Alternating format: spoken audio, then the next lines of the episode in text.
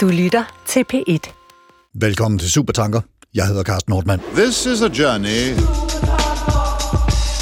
A journey which along the way will bring to you new color, new dimension, new value.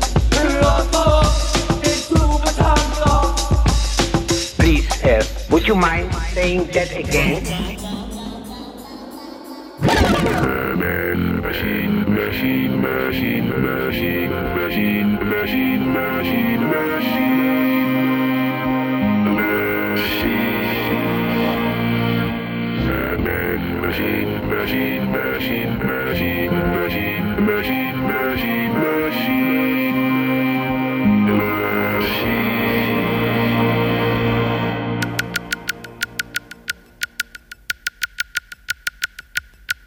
Siri, Sydney, Bing og Alexa.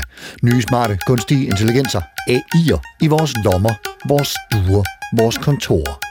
AI'er, som hjælper os mennesker og har navne.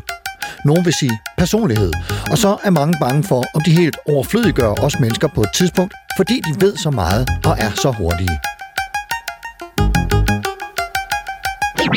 Be ready for instant action. Prepared for anything and everything. I et efterhånden relativt berømt interview mellem journalisten Kevin Roos og chatbotten Bing, som i løbet af samtalen røbede sit virkelige navn, Sydney, giver Sydney udtryk for både kærlige følelser over for journalisten Roos og for at være bange for at dø, altså at blive slukket. Men hvad? En maskine, der har følelser, en digital kode med følelser og dødsangst? Ej, vel? Uanset hvor mange jobs og forskellige funktioner de nye kunstige intelligenser, for nemheds skyld kaldet AI, Artificial Intelligence, uanset hvor meget de overtager i vores menneskeverden, uanset hvor meget de kan hjælpe os med at gøre tingene hurtigere, præcisere og nemmere, så er der argumenter for, at de aldrig kan erstatte mennesker. At mennesker besidder egenskaber som en maskine, en computer, en algoritme, der består af nuller og et-tal, ikke besidder, burde være indiskutabelt. Men det er det altså åbenbart ikke. Vi har muligvis set tilpas mange film ala Terminator, Blade Runner, Matrix, Her og Ex Machina, til at vi oplever maskinen, der henvender sig til os som et væsen med det samme register af følelser, bevidsthed og behov, som vi har, og som noget, vi skal være bange for, udvikler sin egen, måske onde, måske destruktive vilje og trænger menneskeheden ud. Og så begynder vi at opregne argumenter for mennesker egenart, særkende og eksistensberettigelse. Christiane Vejlø, velkommen til dig. Mange tak. Du er direktør og digital trendanalytiker for Elektronister Media, medlem af Dataetisk Råd og forfatter, som for nylig har udgivet bogen Argumenter for Mennesker. Vil du ikke starte med at fortælle, hvad det er for en bog, og hvad dit ærne med den er? Jo, det vil jeg, og det er præcis som du siger i introen her jo også en situation, hvor øh, vi ser kunstig intelligens ligner os mere og mere, opføre øh, sig som os, øh, måske endda forelske sig i os, øh, kunne det se ud i hvert fald. Øh, og, det siger den i hvert fald. Ja. ja, det siger den, men det er jo nok op til diskussion. Øh, men når det her det sker, så kan man jo så sige, jamen, øh, hvad med vores jobs? Øh, den kan også være kæreste, den kan også være alt muligt. Øh, er der så egentlig noget tilbage for mennesker? Er der argumenter for mennesker? Så man kan sige, at den bog her, det er egentlig et forsvar for vores art på mange måder. Øh, det er en øh, opremsning af ni argumenter, som jeg har defineret, øh, som kendetegner et menneske. Og, øh, og så er det også en, øh, ja, en redegørelse for, hvor, vi står lige nu i historien, og hvad det er for nogle meget vigtige ting, vi skal øh, have samtaler om og tage beslutninger omkring. Og hvis vi så øh, prøver netop, øh, som du siger, hvor vi står lige nu i historien, prøver at tage et hurtigt blik ud over AI-scenen nu, og, og lige nu, det er så efterår vinter 2023, hvor, de, hvor er de, de kunstige intelligenser så bedst lige nu? Altså, hvor er det, vi alle sammen siger, ja tak, det der, det vil vi mm. gerne have? Jamen det er netop fordi, at vi alle sammen siger ja tak. Altså det er udbredelsen, det er demokratiseringen af en teknologi, som, så, som tidligere øh, langt mere var forbeholdt eksperter som kunne sidde og programmere og på den måde komme ind og tale maskinens sprog. Det, der er sket nu, det er, at maskinen taler simpelthen vores sprog. Øh, så alle fra øh, spejderlederen til øh, direktøren, øh, til øh, din borddame, til, til familiefesten, kan have øh, prøvet det her af, og, og måske endda også med succes, måske skabt nogle billeder, måske skabt noget tekst, en festsang eller et eller andet. Så der er ligesom det der partytrick-element, og så selvfølgelig også der, hvor man kan bruge den til som assistent i en eller anden form for arbejdsmæssig sammenhæng. så så det er muligheden for, at vi alle sammen kan være med. Det synes jeg er, er noget af det bedste ved, ved den teknologi. Altså, det lyder lidt som om, det er på partytrick-niveau. Er det der, hvor vi siger, yes, det der, det er fedt, det vil vi gerne være med til, så er det nemmere at skrive den der festsang, eller... eller... Ja, altså jeg synes jo netop, vi skal ud over partytrick-niveau. Det, det var ret oplagt, at, at ja. det var det aftenshowet og Godmorgen Danmark øh, lavede historie om i starten, ikke? Øh, og koketterede lidt over, øh, hvor, hvor, hvor sjovt det var at tale med noget, der lød som os. Men vi er ligesom i en øh, next fase nu, hmm. hvor vi kigger på, jamen, hvad er potentialet i det her? Hvordan kan det indgå i vores arbejdsliv? Hvordan kan vi bruge det? Øh, hvordan, altså, og så selvfølgelig også, og det leder måske frem til den anden del af dit spørgsmål, hvad er det, vi skal være opmærksom på her? Præcis, nemlig hvor er de værst, og hvor går vi galt i byen, hvis mm. vi inviterer det her indenfor i for højt omfang. Mm. Hvad er dit bud på det? Ja, altså der, der er to spor, som jeg ser det. Der er sådan den overordnede, måske dystopiske og lidt science fiction-agtige, men ikke desto mindre væsentlige øh, at se på. Altså det her med, kan den her øh, teknologi få så meget magt, at vi mister grebet, at den øh, ruller afsted øh, uden om menneskeheden i en eller anden forstand, øh, og øh, onde kræfter kan bruge det til at øh, planlægge terrorangreb, eller cyberwarfare, eller opfinde en, en farlig virus, eller sådan noget. Det er sådan, det er sådan ligesom det makroniveauet. Øh, mikroniveauet, øh, dermed ikke sagt, at det, det ikke er, er, er i høj grad også øh, alarmerende.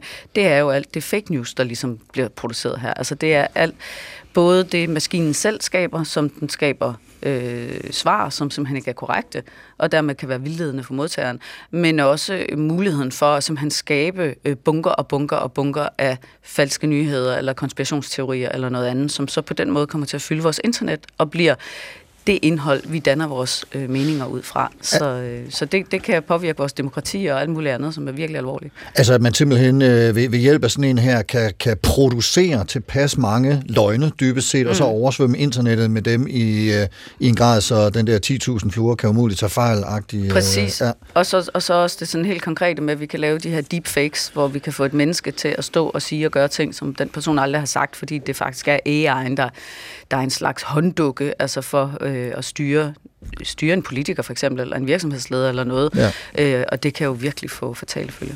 Det lyder ikke særlig rart. Jens Christian Bjerring, lektor i filosofi og forskningsprogramleder på Aarhus Universitet. Velkommen til dig. Mange tak.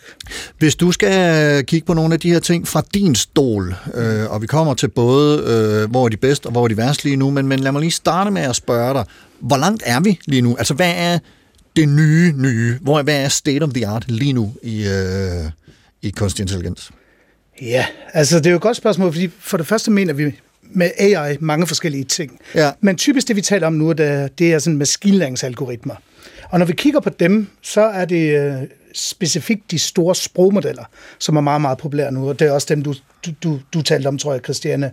Øh, de, de store sprogmodeller, som har vist sig at være anvendelige i en lang række kontekster, som vi måske ikke havde forudset, de ville være mm. anvendelige nu. Og vi ser også, hvor det går med ChatGPT'en, som har indtil videre været begrænset til tekst, men nu som bevæger sig ind på forskellige billeddomæner, hvor den kan lave, hvor den kan lave en masse arbejde. Og noget af det, man interessant nok finder ud af, tror jeg, på nuværende tidspunkt, det er, at vi kan reducere en masse forskellige problemer til problemer om sprog. Så det vil sige, at før i tiden, der havde vi nogle algoritmer, der måske kunne sige noget om billeder, og vi havde nogle algoritmer, der måske var gode til at sige noget om lyd, og vi havde nogle, billeder, øh, nogle algoritmer, der var gode til at sige noget om matematik og bevise teoremer i matematik for eksempel. Mm.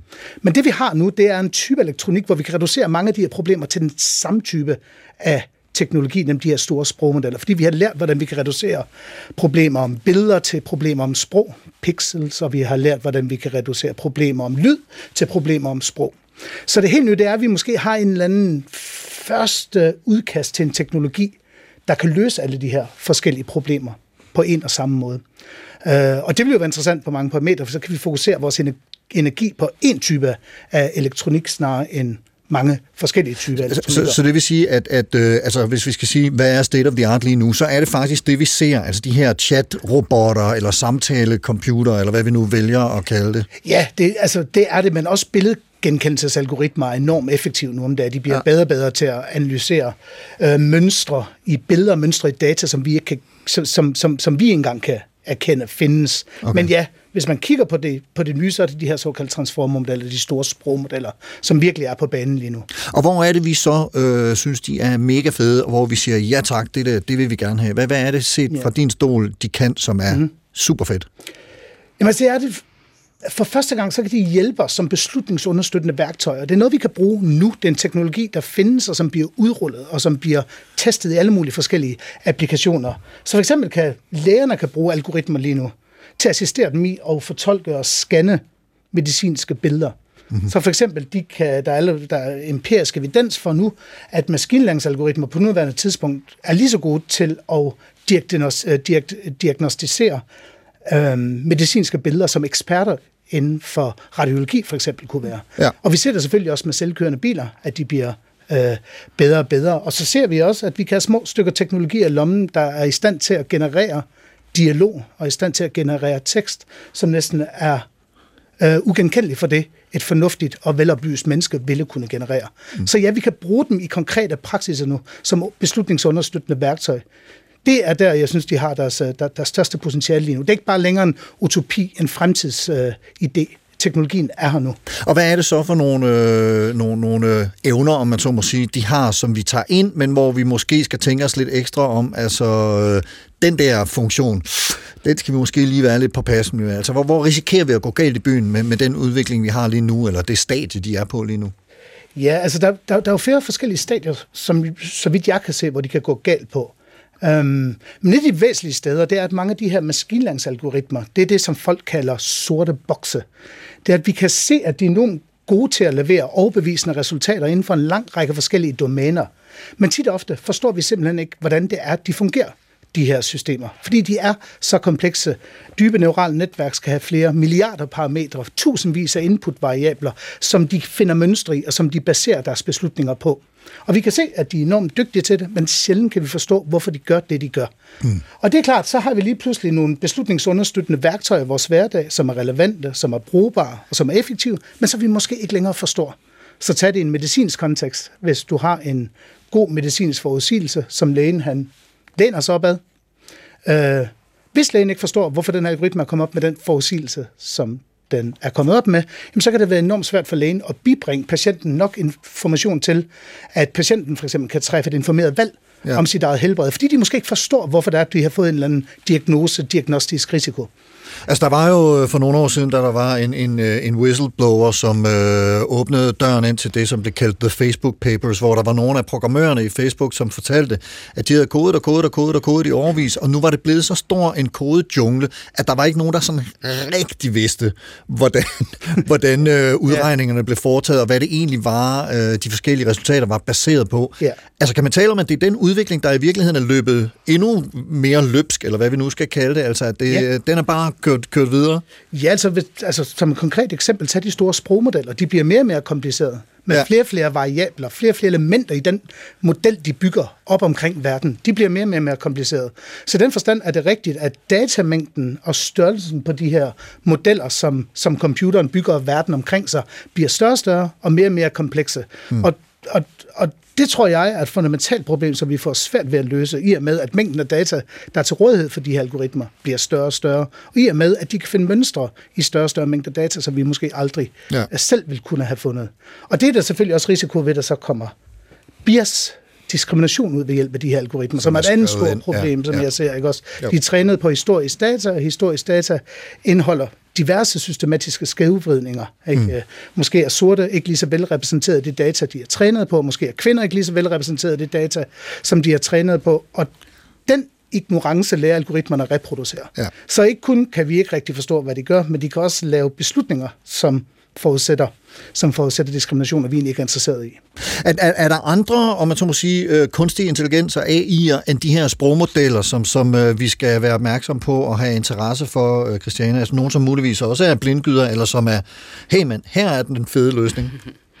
Øhm, jamen altså, kunstig intelligens bliver jo brugt i, i rigtig mange sammenhænge. Altså, det er allerede en del af hele vores verden, og det er en del af vores liv på sociale medier, og de algoritmer, som øh, præsenteres for forskellige ting. Så man kan sige, der er mange, der tror, de har mere fri vilje, end de egentlig har, fordi for det øjeblik, vi står op om morgenen, og vores vækord ringer, og vi scroller ja. på Instagram til vores navigation, viser os vejen til det møde, vi skal til, til den frokost, vi får, som vi har set øh, en anbefaling på TripAdvisor til altså, øh, aftensmaden, som var noget, vi fangede på Instagram, til den film, vi ser på Netflix, til den person, vi sidder og ser Netflix med, som vi har fundet på Tinder. Altså bare for ligesom at sige, hele den her øh, rejse, øh, vi har hver dag i livet, er jo algoritmedrevet, og derfor også AI-drevet på mange måder. Så det, det synes jeg er meget vigtigt, at vi alle sammen er bevidste om, øh, hvor meget vi egentlig er styret af det her. Mm. Så kan man sige, at en af de ting, der er meget opmærksomhed på lige nu, det er også altså det skridt, der kan ske fra der, hvor vi er nu, til en kunstig intelligens, der overgår mennesket i en eller anden forstand. Altså den sådan...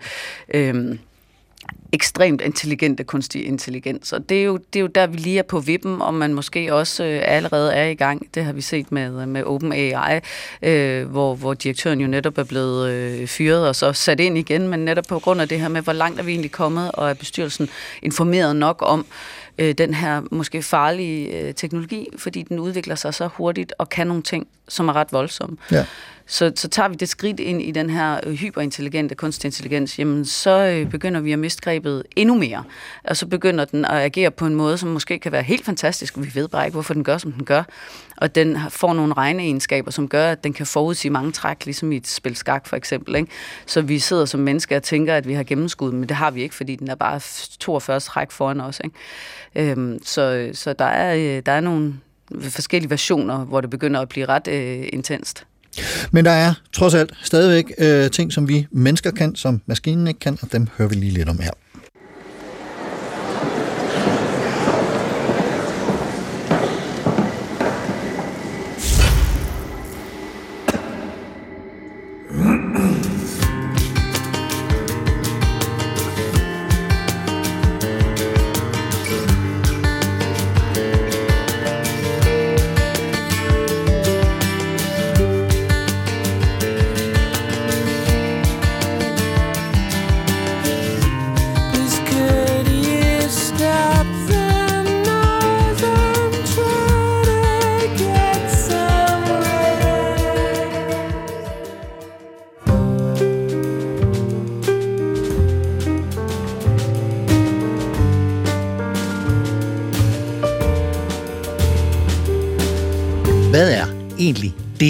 Der gør et menneske til et menneske?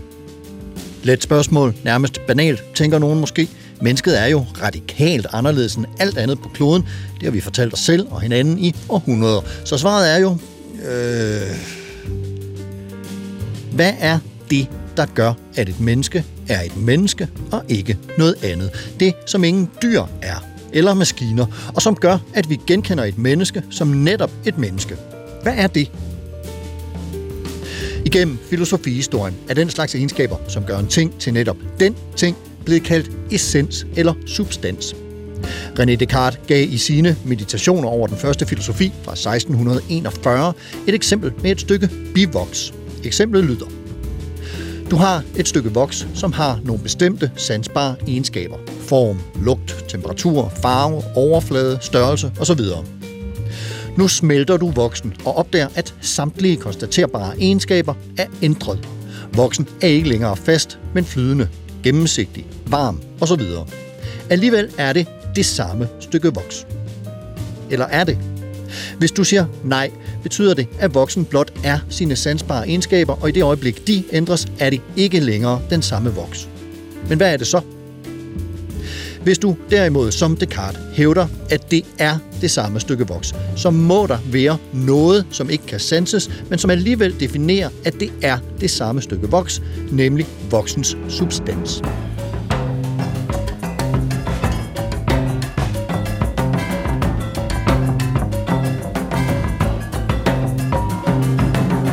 På samme måde forholder det sig med begrebet essens, der i den filosofiske tradition efter Aristoteles er det, hvorved en ting er det, den er.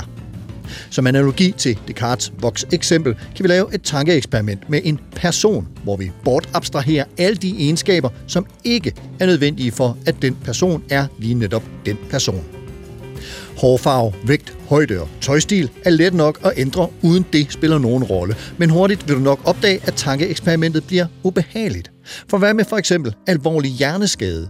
Eller en psykisk sygdom, der pludselig rammer? Den slags eksempler gør det sværere at definere, hvordan og hvorfor en given person er sig selv. Hvem har ikke hørt, undskyld, jeg var ikke mig selv i går? De egenskaber, der skal være tilbage, før en person ikke længere er den samme, er personens essentielle egenskaber. Vi er tilbage ved udgangspunktet. Hvad er det, der gør et menneske til et menneske, og ikke noget andet? Hvad er essensen af personen?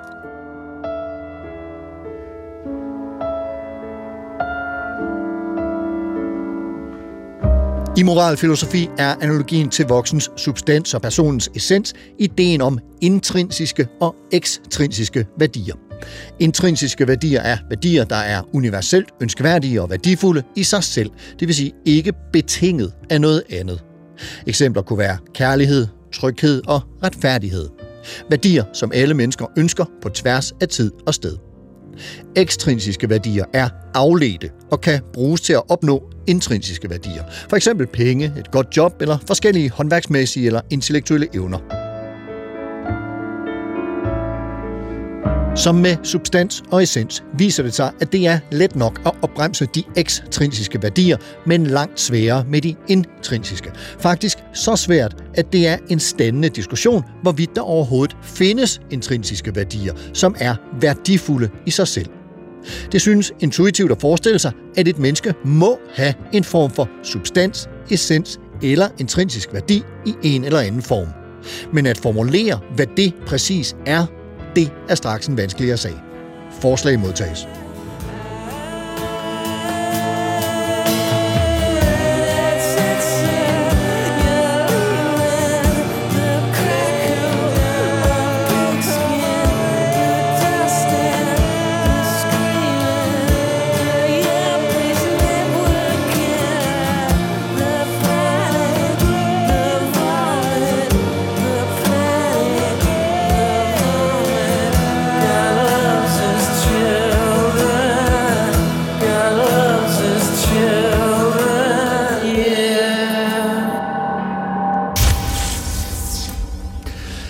Forslag modtages. Det kan være, Christiane Varlø, at øh, du kan, kan komme med nogle af dem. Hvis nu vi skal tage fat på de såkaldt kvalitative måder at være menneske på, så, så er der jo nogle rimelig markante forskelle på, på de kunstige intelligenser og, og os mennesker. Hvis vi lige, øh, og det kommer vi ind på, hvis du lige hvis vil lægge ud med at prøve at, at, at man så sige, definere, hvad kvalitativ er, øh, når du kigger øh, på, på sammenhæng mellem AI og mennesker. Hvad, hvad ligger der så i den her brug af ordet kvalitativ? Jamen, så er det jo det, som altså, fraviger øh, måske. Altså, det, det, det er meget sådan kvantitativt målbare og konkrete. Og sådan. Altså, det, det, der, det bliver måske lidt mere flyvs, det bliver måske lidt mere ulogisk. Øh, det, øh, altså, det handler om... Jamen, det handler jo netop om det, som du udfolder i det her, den her lille øh, vid, vi lige har hørt. Altså det her med, hvad vil det sige at være menneske, og hvad, øh, det bliver enormt komplekst, og som filosofien så vidunderligt altid gør, så åbner den flere spørgsmål, end den, end den ja. giver svar. Ikke? øh, så, så hvad er det kvalitative? Jamen, altså det prøver jeg jo at nærme mig ved at kigge på, jamen, hvor adskiller mennesket sig fra maskinen? Det gør vi for eksempel ved, at vi har nogle følelser. Ja, øh, maskinen, maskinen kan simulere følelser, som vi så i, i Kevin Roos eksemplet, hvor Sydney påstår, at den er forelsket i, i Roos. Øh, det er den ikke. Øh, det er ligegyldigt, hvor meget maskinen hopper og danser og flytter og prøver at være ligesom os. Den er ikke tættere på at være et menneske end en brødrester. Og det synes jeg er ret væsentligt at understrege i den her sammenhæng, fordi nogle gange kan man godt få det sådan, at man tænker, jamen den er da lidt menneske. Nej, det er den ikke. Den er bare overhovedet ikke menneske, altså selvom den ligner. Og, og, og vi er menneske. Altså, der er ikke sådan en lille bitte smule menneske, man kan være. Vi er helt menneske, eller er vi slet ikke. Øhm, og når vi er helt mennesker, jamen, så kommer vi med en hel masse mm, iboende fejl og mangler og, og illogiske følelser. Øhm, vi agerer på en måde, drevet af vores følelsesliv, som, som, ikke, som nogle gange giver subjektiv mening. Øhm, og, øh, og, det, og det gør ikke noget. Det gør ikke noget, at vi mennesker er fulde af kaos, og vi er fulde af fejl.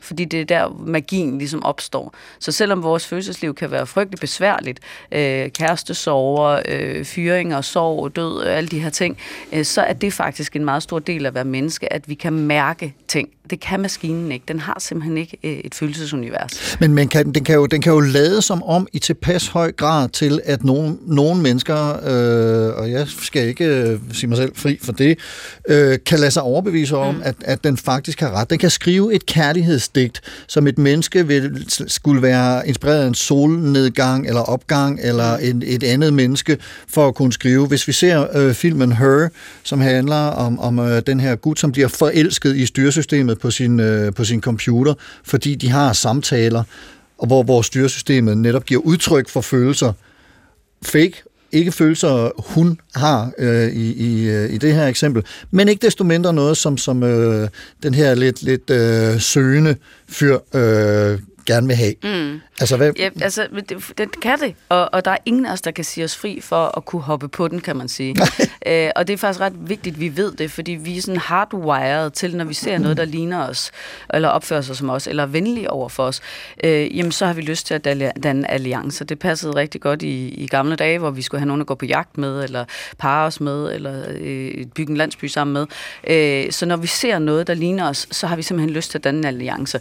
Øh, vi kan se på, hvor mange mennesker, der har robotstøvsuger eller robotplæneklipper og har givet dem navn. Altså det er allerede der, man kan sige, du er faktisk i gang med at menneskeliggøre din teknologi. Ja. Øh, og det har vi enormt svært ved at lade være med. Men det er faktisk en, en sårbarhed, vi har over for maskinen, øh, som kan risikere at sætte os i en situation, hvor vi giver maskinen mere magt, end den skal have, fordi vi tager hensyn til den på samme måde, som vi vil tage hensyn til et menneske. Øh, så det er en af de ret alvorlige situationer, vi står i lige nu, hvor det er så vigtigt, at der er et stærkt udbredelse om, øh, omkring det her problem. Mm.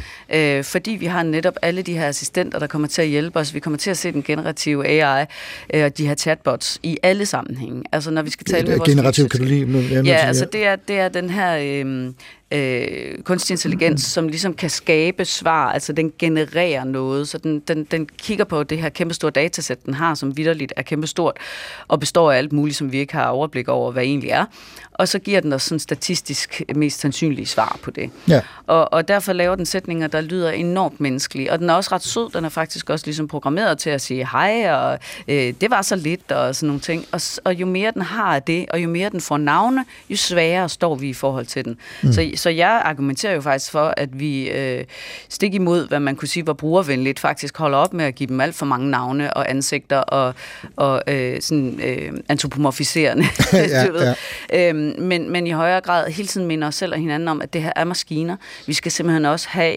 labels, der tydeliggør, at når vi taler med en AI, så skal vi hele tiden være bevidste om, at det her, det er ikke et menneske, du taler med. Øhm, og og vi, kan, vi er simpelthen, vi kan lade os snyde her alle sammen. Mm. Nu nævnte jeg, at du havde opregnet ni punkter, og det fortalte du også selv i din bog, hvor det er, at vi mennesker adskiller os øh, fra maskinerne, og det her med følelser er, er jo naturligvis en af dem. Et andet er noget med at kunne fejle, mm. øh, at det er, vi mennesker er fejlbarlige, og, og der er nogen, der tilskriver maskinerne ufejlbarlighed. Det øh, står, står stadig lidt helt ned i ufæse, det gør det måske i virkeligheden ikke. Men, men, men prøv altså den her fejlbarlighed, kan du sige noget om den, øh, som, som øh, vi kan bruge i den, mm. i den videre altså, her? Altså når vi taler maskinernes sprog, og når vi går ind på maskinernes præmisser, så er der tit sådan en konsensus om, at effektivitet øh, og, og øh, korrekthed, kan man sige, rent kvantitativt, er meget højt prioriteret. Øh, og det kan også give rigtig meget mening, hvis man skal have svar på et matematisk spørgsmål eller noget. Men det er ikke, det ved vi jo godt som mennesker, at det er ikke det korrekte, der nødvendigvis er det rigtige. Altså, ser min røv stå ud i de her bukser, det er ikke rigtig nødvendigvis det gode svar at sige, ja, det gør den. Øh, det kan godt være, at man skal være mere diplomatisk, eller mm. øh, øh, øh, på en eller anden måde øh, tilpasse sig situationen. Og, og det er jo det, som, som vi som mennesker nogle gange både bevidst ligesom giver plads til, for eksempel at give plads til løgnen, som jeg også taler om i bogen. Hvornår løgnen giver mening, det gør den altså i nogle sammenhæng ret kulturelt for mennesker. Ikke? Øh, og det er jo en fejl, kan man sige, i forhold til, øh, ja. hvad maskinen måske kunne være programmeret til at måtte eller ikke måtte. Øh, men fejl, det der sker, når mennesker de lander i de her uforudsete situationer, det er jo, at der tit opstår også noget magisk. Altså når vi stiger på den forkerte bus, hvis vi taber en pus æbler for en supermarked og får hjælp fra en fremmed, eller altså kommer til at tale med nogen, vi ikke havde forudset, vi skulle tale med, så er det jo tit der, vi får en helt, helt særlig oplevelse.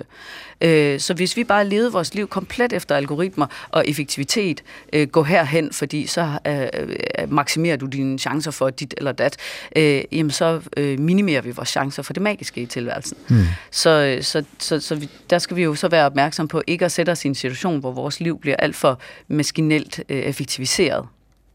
Og, og, og Jens Christian Bjerring, altså i, i forhold til det her med at, at tage fejl og tage maskinen fejl og så videre, så videre, øh, da du og jeg talte sammen øh, frem mod den her udsendelse, der nævnte du et par eksempler på det. Et billede af en fugl, der pludselig kan komme til at ligne et billede af en pistol.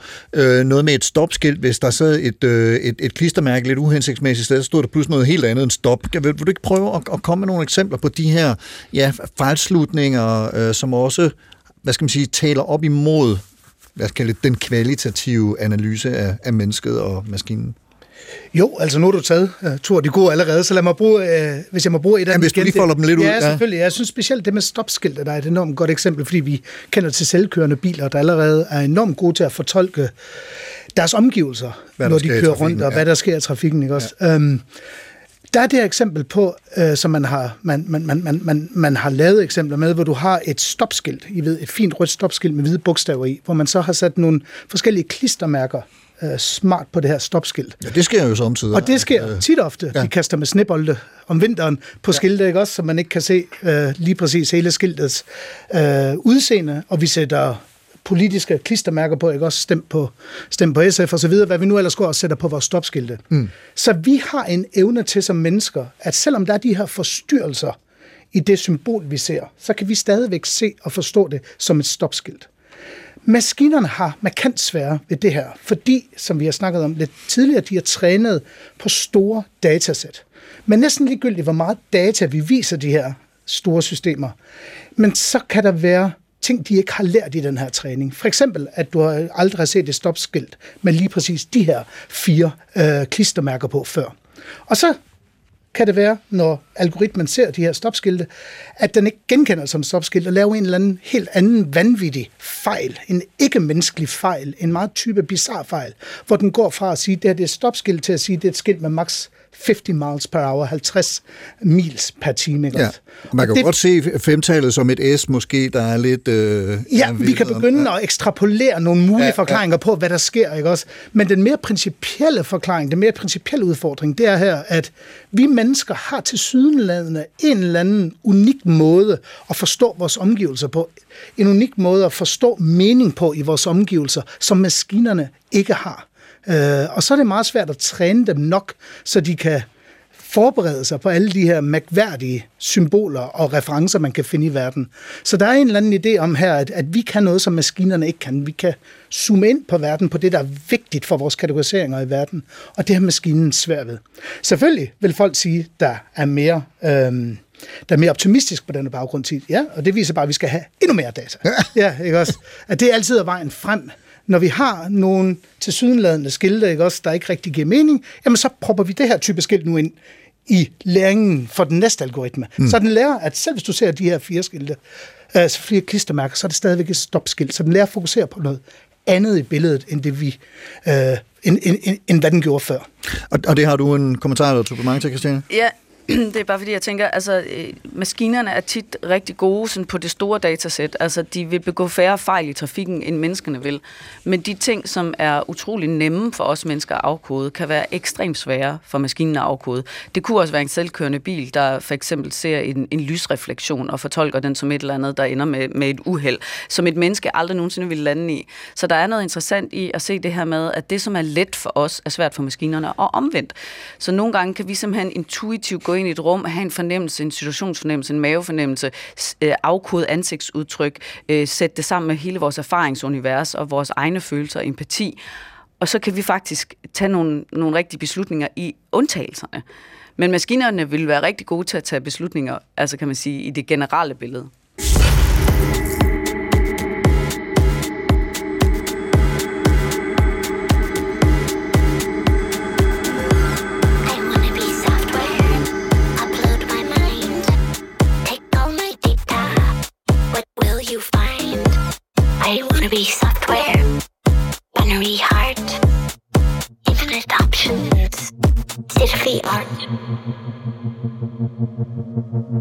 Den tyske politolog og filosof Hannah Arendt, født i 1906, var af jødisk afstamning og forlod derfor Nazi-Tyskland til fordel for Paris og senere USA, hvor hun i 1950 blev amerikansk statsborger. I 1960 dækkede Hannah Arendt retssagen imod SS-officeren Adolf Eichmann i Jerusalem for den avis, hun arbejdede for. Eichmann var ansvarlig for logistikken og byråkratiet omkring deportationen af jøder i det meste af Europa under 2. verdenskrig og fra 1941 ansvarlig for den egentlige nazistiske jødeudryddelse. Eichmann var efter krigen flygtet til Argentina, men blev i 1960 fanget af israelske agenter og ført til Jerusalem og senere hængt 1. juni 1962, dømt for krigsforbrydelser og forbrydelser imod menneskeheden.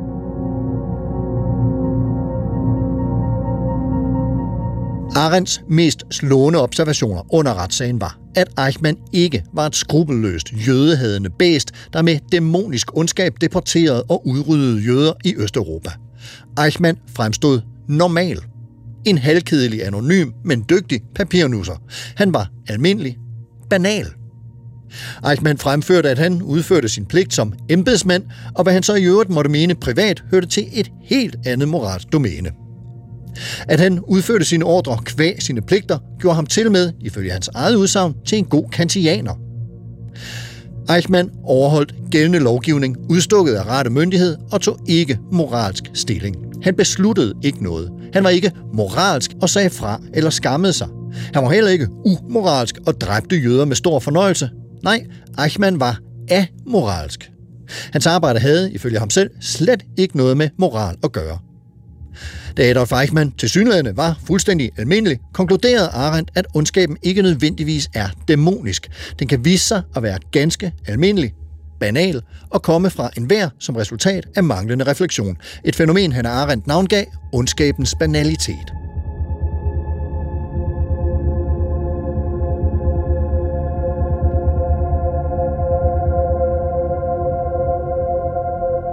I en artikel i New York Times 8. marts 2023 beskriver den amerikanske professor i lingvistik Noam Chomsky, at kunstig intelligens udviser en tilsvarende ondskabens banalitet, som beskrevet af Arendt. I wanna be somewhere. Will you find?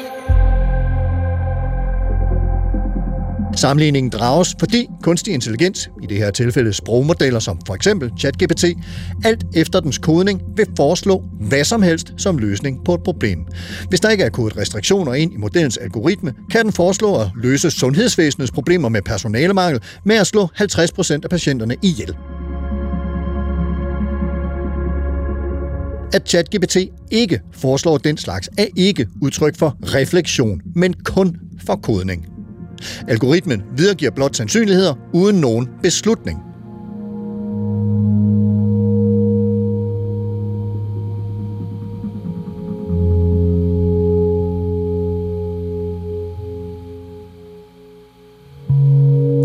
Refleksion og beslutning er for Chomsky centrale elementer i at tale om intelligens. Altså ikke kun at beskrive og forudsige det mulige, men at have blik for det umulige og dermed afveje moral og kreativitet over for hinanden og forstå, hvorfor noget er muligt eller umuligt, moralsk eller umoralsk. I stedet lader ChatGPT informationer, ansvar, refleksion og beslutning flyde igennem sig og gør intet andet end at følge de koder, i Eichmanns tilfælde følge de ordre, programmøren har skrevet. Det er ikke intelligens, men derimod en amoralsk, banal bearbejdning af data. Noam Chomsky slutter sin artikel af med ikke at vide, om man skal grine eller græde over de aktuelle sprogmodellers popularitet, en afvejning kunstige intelligenser i øvrigt heller ikke kan lave.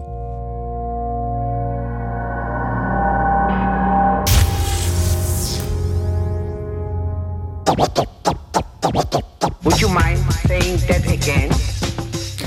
De er over os, de kunstige intelligenser, AI, og de gør mine af at kunne løse virkelig mange opgaver for os. Opgaver, som en arbejdsstyrke førhen har løst, opgaver, som studerende førhen har skulle løse som en del af deres læring og uddannelse, opgaveløsninger, som nogen frygter kan gøre mennesker overflødige på rigtig mange felter. Men hør nu her. Der er menneskelige egenskaber, som AI aldrig vil kunne opnå eller erstatte, og som vi har talt om i det foregående.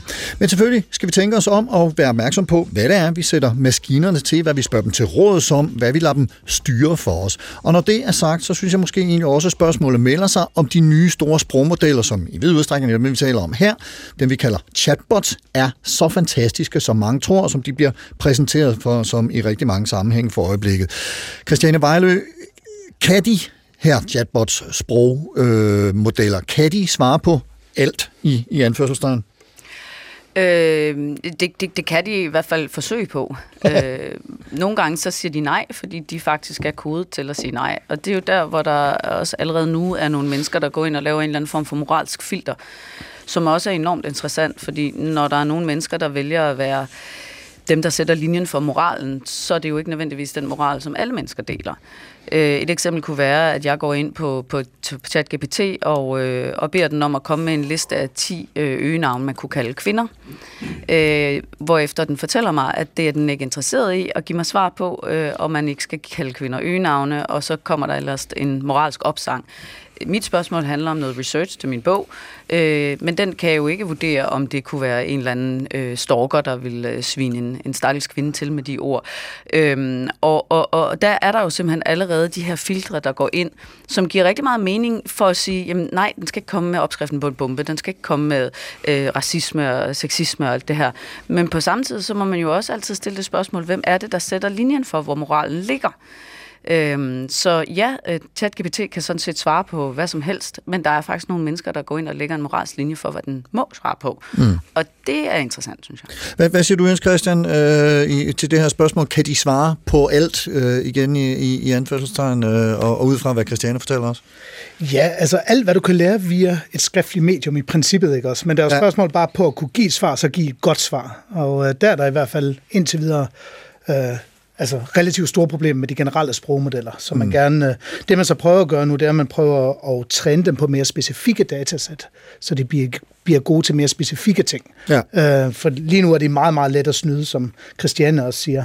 Øh, og selvom, men det skal, jeg synes også, det skal påpege sig, selvom folk de prøver at programmere nogle etiske principper ind i de her systemer, så er det meget let stadigvæk at snyde det, de her, øh, ved det, man kalder sådan prompt engineering. At du men, kan, men, men er det på ja. vej så? Altså, hvad, hvad, hvad er det næste, den næste store ting inden for AI? Er det for eksempel, at vi kan lære den etik, eller, eller hvad, hvor, hvor, hvor, hvor er vi på vej hen med det? Hvad er lige rundt om hjørnet? Ja, altså det, det er et virkelig godt spørgsmål. Altså, der, var ingen, der, havde, der var ingen, der havde set de store sprogmodeller, de ville dumpe ned fra himlen her for et års tid siden. Ikke? Nej, Så man skal altid passe på med at komme med forudsigelser om de her ting. Men ja, jeg tror, at det bliver det bliver forbedringer af de her teknologier. Så vi er allerede enormt gode billedgenkendelsesalgoritmer. Og jeg tror også, at sådan noget som de her store chatbots, at de begynder at blive trænet på meget, meget mere specifikke datasæt, så de kan løse mere specifikke problemer på en bedre måde. Men, og nu men, vi snak... Ja, undskyld. Jamen, jeg tænker bare, at der så deri ligger, at vi faktisk også som mennesker, der programmerer dem og bruger dem, bliver bedre til at sige, nu er det den her specifikke øh, opgave, du skal løse, frem for at sige, løs lige verdenssituationen for mig, eller hvad det nu måtte være. Ja, Ja. Jeg tror 100% det er rigtigt. Ligesom vi lærte, hvordan man skulle bruge Google, hvilke type spørgsmål man skulle stille ja. Google for at det gav mening, så lærer vi også den her teknologi bedre at kende. Og nu, Christiane er meget negativ over for deres evne til at lære følelser og sådan nogle ting. Og jeg synes, altså som filosof er det jo et ekstremt dybt altså emne, hvad de kan lære om de her ting, ikke? og hvor meget vi kan lære ved at finde mønstre i data. Uh, og det helt store spørgsmål er jo, tror jeg, altså mellem den kvalitative og kvantitative forskel, ikke også? Ved at give den den rette datasæt, kan du så lære den de ting, som vi lærer. Hvis vi lærer kvantitativt også, hvis vi lærer via statistiske forudsigelser, så kan vi måske lære noget, som de også kan. Så, det er, så jeg tror ikke, at det er udelukket, at de kan lære det, men de skal have bedre datasæt at træne på. Christiane? Ja, øh, jamen, ja, der tror jeg jo netop ikke på, at den kan lære følelserne ved bare at kigge på en hel masse data og lære af menneskene, eller på samme måde som menneskene, fordi den ret stor forskel mellem maskiner og mennesker, det er, at vi er et biologisk væsen, og rigtig meget af vores følelsesunivers er også bundet op på biologi. Øh, det handler jo også om, at vi skal formere os, det handler også om, at vi øh, vores krop regulerer sig med varme og kulde og hjerteslag, og der, der er nogle forskellige ting der, som simpelthen ikke er et element øh, i en maskine. Øh, så, så igen, selvom at den kan på alle mulige måder snyde os til at, at, at, at antage, at den har følelser, fordi den er ekstremt velformuleret og kan svare rigtig godt for sig, øh, så har den ikke en krop at have sine følelser i. Men jeg vil lige stille dig det største samme spørgsmål, som jeg også lige stillede Jens Christian, nemlig hvad er, det, hvad er der lige rundt om hjørnet? Hvad er den næste, the next big thing, som øh, man vil sige på internationalsk? Ja, dit spørgsmål var jo, om det var moralen, og man kan sige, at moralen er jo bare et lag, du putter ned ja. over the next big, next big thing. Øh, altså, det, det næste er jo, at, at øh, at de her udregninger og, og matematiske evner, som den har, bliver så ekstremt gode, at, øh, at den netop, som jeg sagde også i starten, altså kan tænke så mange skridt frem, øh, at øh, den kan komme med fantastiske svar, og det er jo der, hvor det tvirkede svært virkelig træder i kraft, fordi det er jo den samme muskel, vi bruger til at udvikle en kur mod kraft, finde øh, en løsning på social ulighed og klimakrisen og alle de ting, som menneskeheden kæmper med, men det er jo den samme muskel, der kan bruges til netop at ødelægge menneskeheden i princippet, mm. hvis den falder i de forkerte hænder, eller hvis vi i virkeligheden, uden at vide det, bare kommer til at tage nogle forkerte beslutninger, øh, som ødelægger det for os. Og så er det kommet så langt, at vi har mistet øh, styretøjet og så kan vi faktisk ikke rigtig stoppe det. Og, og, og det er jo faktisk et dilemma, som vi har stået i før med, at vi opfinder nogle teknologier, som kan hjælpe os med alt muligt, men som også kan bruges destruktivt. Altså atomet og atombomben Du kan ikke proppe de ting tilbage i kassen. Nej, altså, når, nej. Du kan ikke afopfinde noget, som jeg faktisk tror, Niels Bohr han også forholdt sig til. Altså når det ligesom først er opfundet og er derude, som jo kan være vanvittigt fristende, især hvis man er forsker eller altså computervidenskabsperson, eller altså hvor man tænker, hold da op, tænk, hvor vi kan bare sådan ud over stepperne med det. Øh, det er fristende, men der er bare tidspunkter, hvor vi ikke skal gøre det, bare fordi vi kan. Der er tidspunkter, hvor vi skal sige nej til noget, der er en mulighed. Øh, vi skal tænke langt mere i hypotetiske scenarier for, hvor de her ting kan gå hen, øh, og så måske få stoppet det nogle skridt før. Mm. Du, du markerede lige for et øjeblik siden, Jens Christian, med en kommentar til noget af det, Christiane sagde. Øh, ja, men det, det, det, det er måske for at gå tilbage til, nu snakker du, nu nævnte du lige nu, at, at, at, at kroppen bliver afgørende for at kunne fortælle forskel mellem mennesker og computer, ikke også? Og det er der jo ganske rigtigt nogen, der, nogen, der hævder i, i bevidsthedsfilosofien og andre steder. Men der er også en helt bred retning, som hedder funktionalisme, som slet ikke mener, at biologien, vi skal tillægge biologien så stor indflydelse.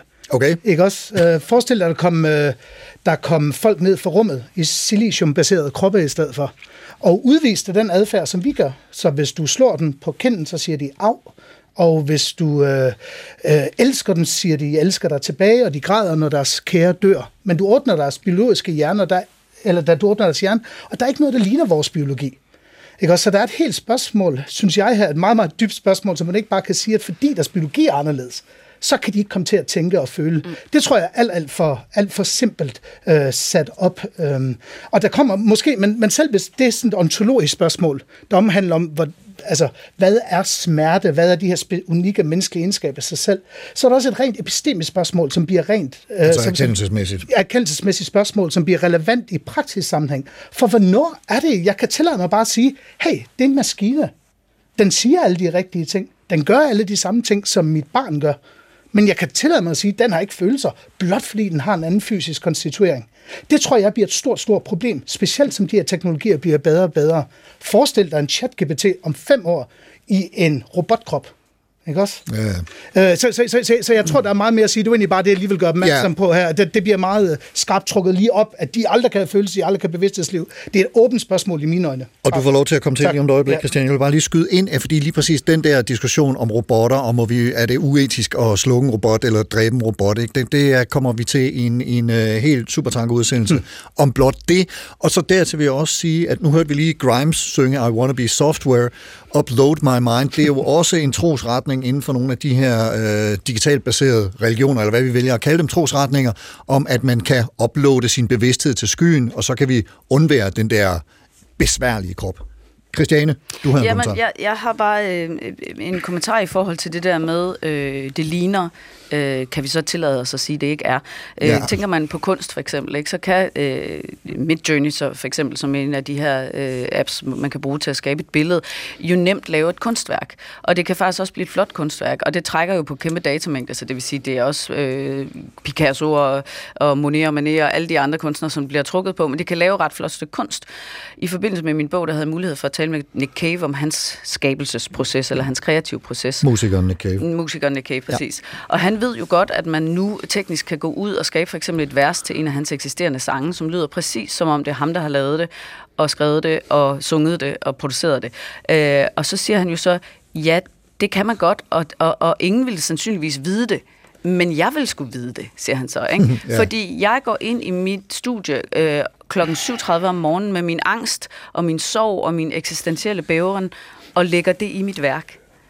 Og derfor er der stor forskel på, om et værk er skabt med menneskeeksistens bag, eller en udregning fra en kunstig intelligens. Det havde du en kommentar til, Jens Christian? Ja, det er meget kort. Nu synes jeg, vi går lidt, nu går, synes jeg, vi går lidt væk fra det ontologiske spørgsmål over i noget med kreativitet og skabelse, hvad det kræver, ikke? Også om det, om det kræver intentionalitet på en eller anden dyb forstand her, men, men jeg tror, vi bliver nødt til lige at adskille nogle af spørgsmålene lidt om, hvad der omhandler at være menneske, om det kræver en eller anden unik indskab, som ikke kan imiteres i ikke-biologiske processer. Det er et spørgsmål. Og så er der hele skabelsesspørgsmålet, ikke? Også som det Nick Cave-historien. Meget fin historie. Flot, du har fået den til, der er vild med. Men om, om, om det er noget... Øh, om det er noget, maskiner kan gøre, ikke også? Altså, jeg tænker på arkitekter for eksempel, ikke også? En del af deres skabelses proces, så vidt jeg kan se, består i at tage elementer fra en del, tage elementer fra en anden del, og sætte dem sammen på nye måder. Mm. Men hvis der er noget, de store sprogmodeller kan maskinlæringsalgoritmer mere generelt, så er det at kombinere allerede eksisterende materiale på nye måder. Ikke også? Så det synes helt klart i mine øjne at være en form for skabelse. Men det kan godt være, at der er noget unikt sådan ex nihilo ud af intet. Men det er meget svært for mig at se præcist, hvad det er. Og lige præcis det her med skabelse, det er jo faktisk også en af dine øh, ni punkter, Christiane. Den når vi så ikke lige her, fordi vi skal videre, og øh, det kommer vi så på den her måde.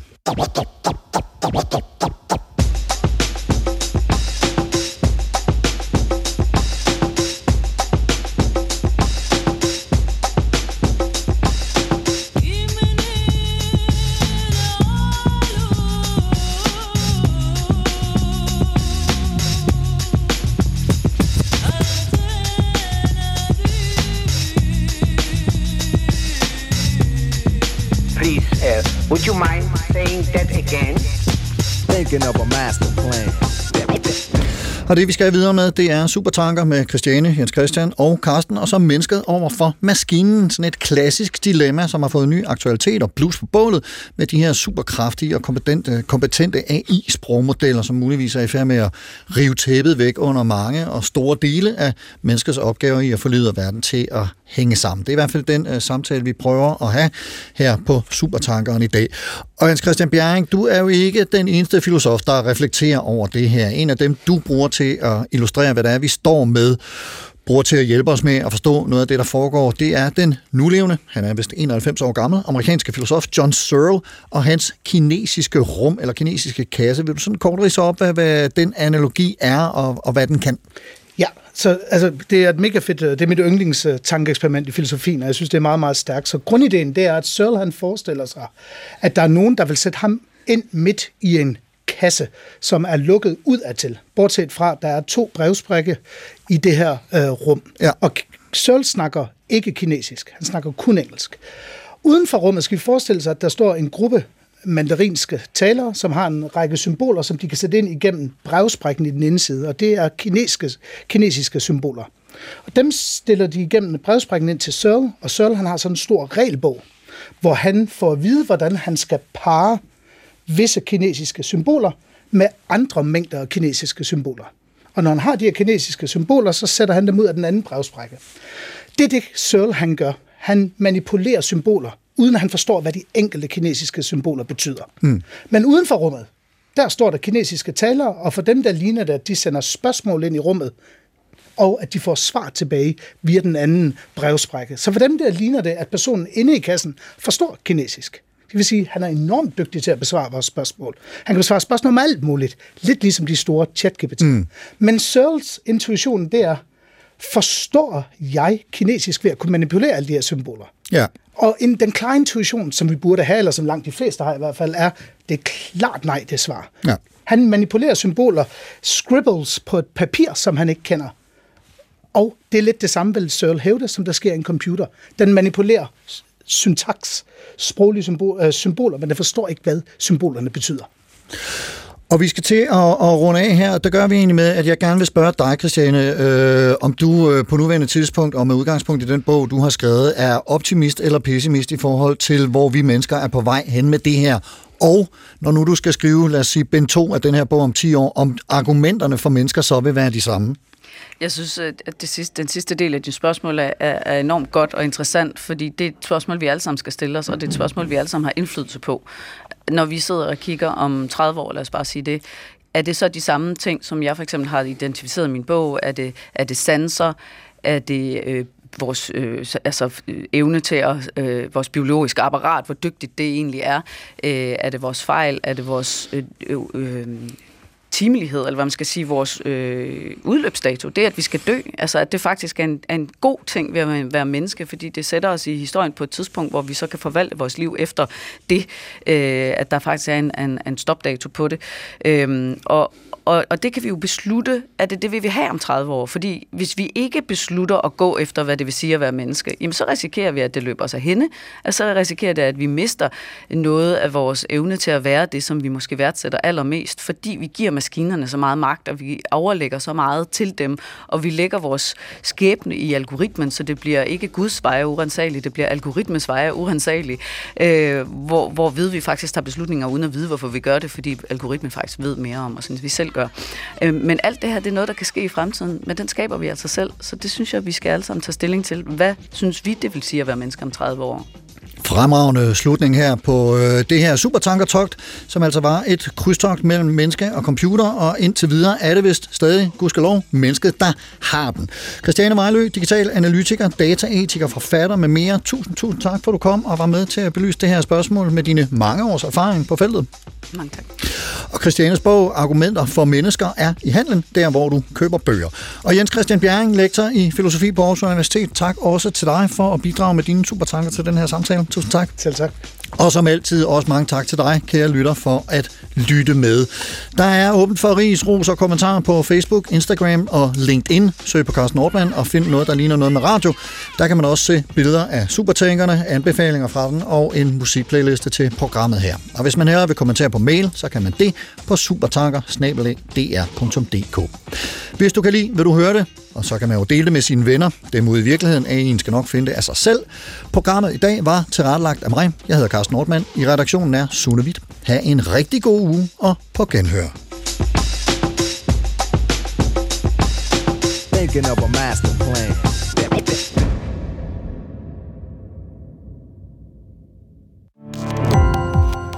Gå på opdagelse i alle DR's podcast og radioprogrammer. I appen DR Lyd.